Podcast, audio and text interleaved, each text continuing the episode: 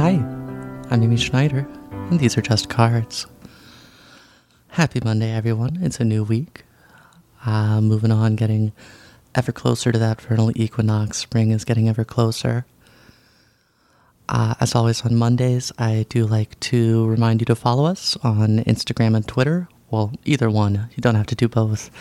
Um, but that way you can see the cards that I'm talking about each day and the images that I'm describing. Maybe pick up on some details that I left out. So on Instagram, we're These Are Just Cards, the name of the podcast, and that's too long for Twitter. So Twitter is These, the letter R, Just Cards. And likewise on Mondays, we always start with the same spread to kind of reorient ourselves, locate where we're at, locate where we're going. And it's the simple spread past, present, future.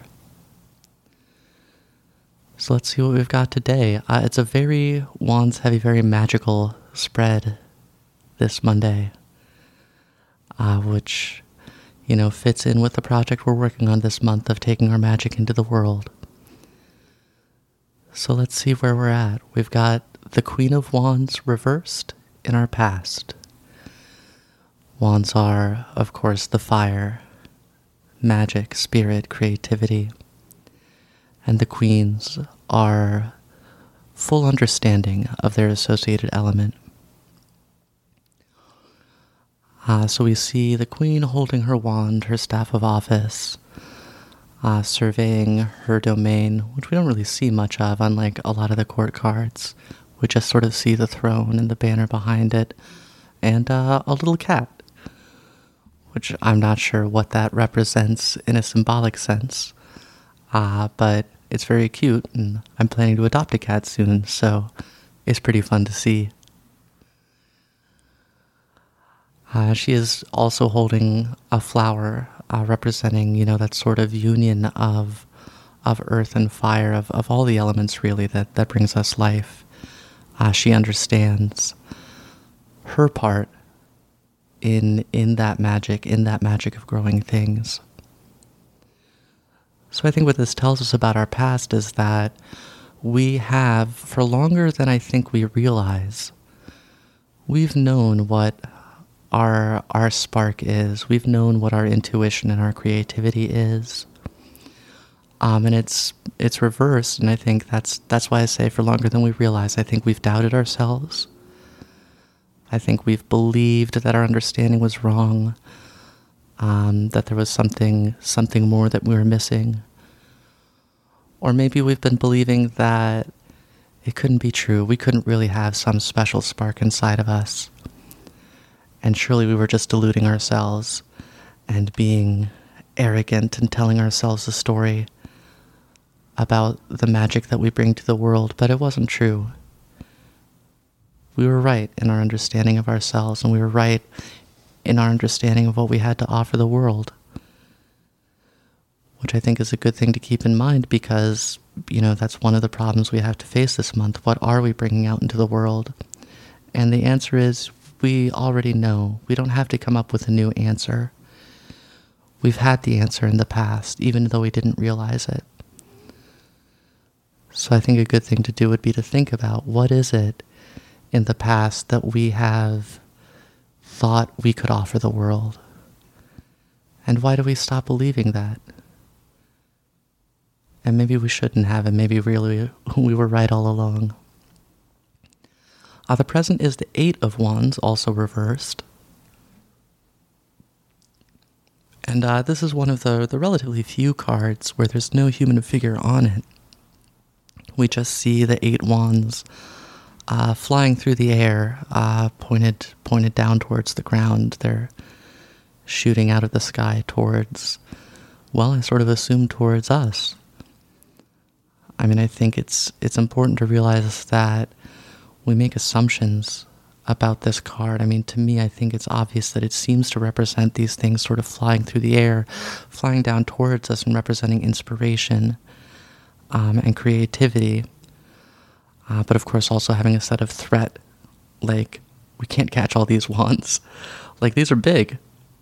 Like, I wouldn't want to see all of these heading towards me. Uh, but it's it's worth noting that the the base of all of the wands is uh, is off screen, as it were.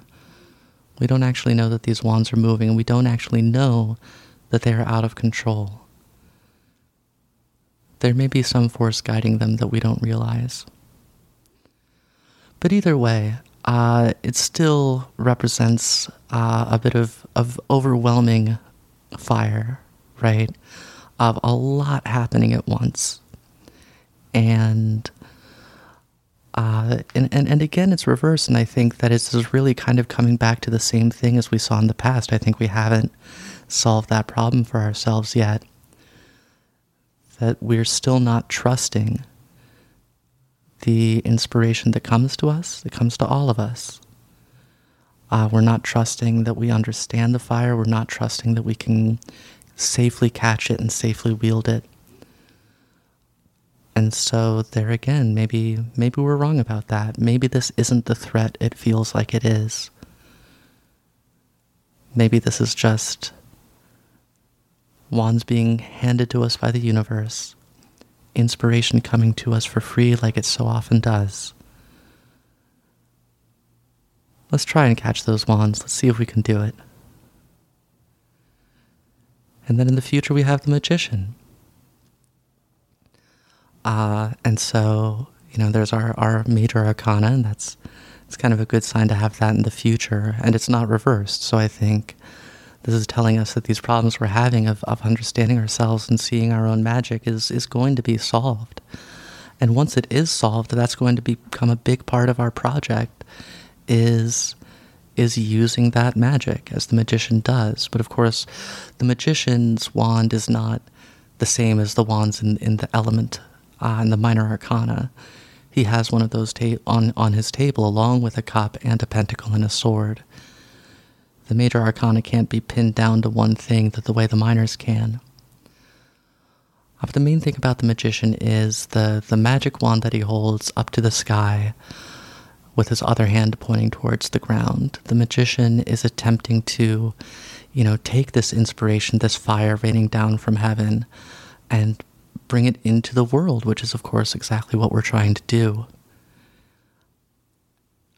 Uh, you know, and this is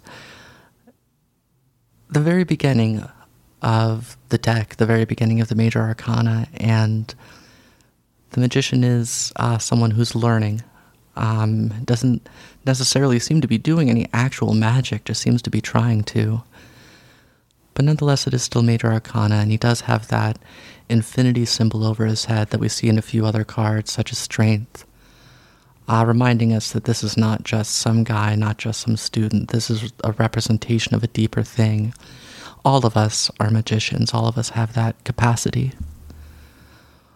All of us have the ability to take the inspiration that we get and turn it into something in reality. We see the magician uh, surrounded by flowers, just like the one the Queen of Wands is holding. So the future is that once we understand our own understanding, once we have faith in ourselves, once we have faith in our own fire and spirit and spark, we're going to kick it up a notch and we're going to start really using it in the world. We're really going to start making things grow, giving things life, uh, being that bridge between the unknown and the known that is the thing that we are uniquely capable of being. So I hope that's all an encouraging thought. You know, it can be discouraging to be like, oh no, are we back at the beginning of the major arcana? But as I've said, that's life. We're constantly finding ourselves at different points in the journey. And the beginning of the journey is a fun place to be. There's a lot of possibilities.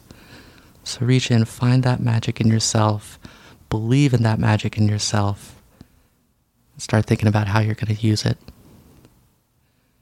It's all up to you. These are just cards.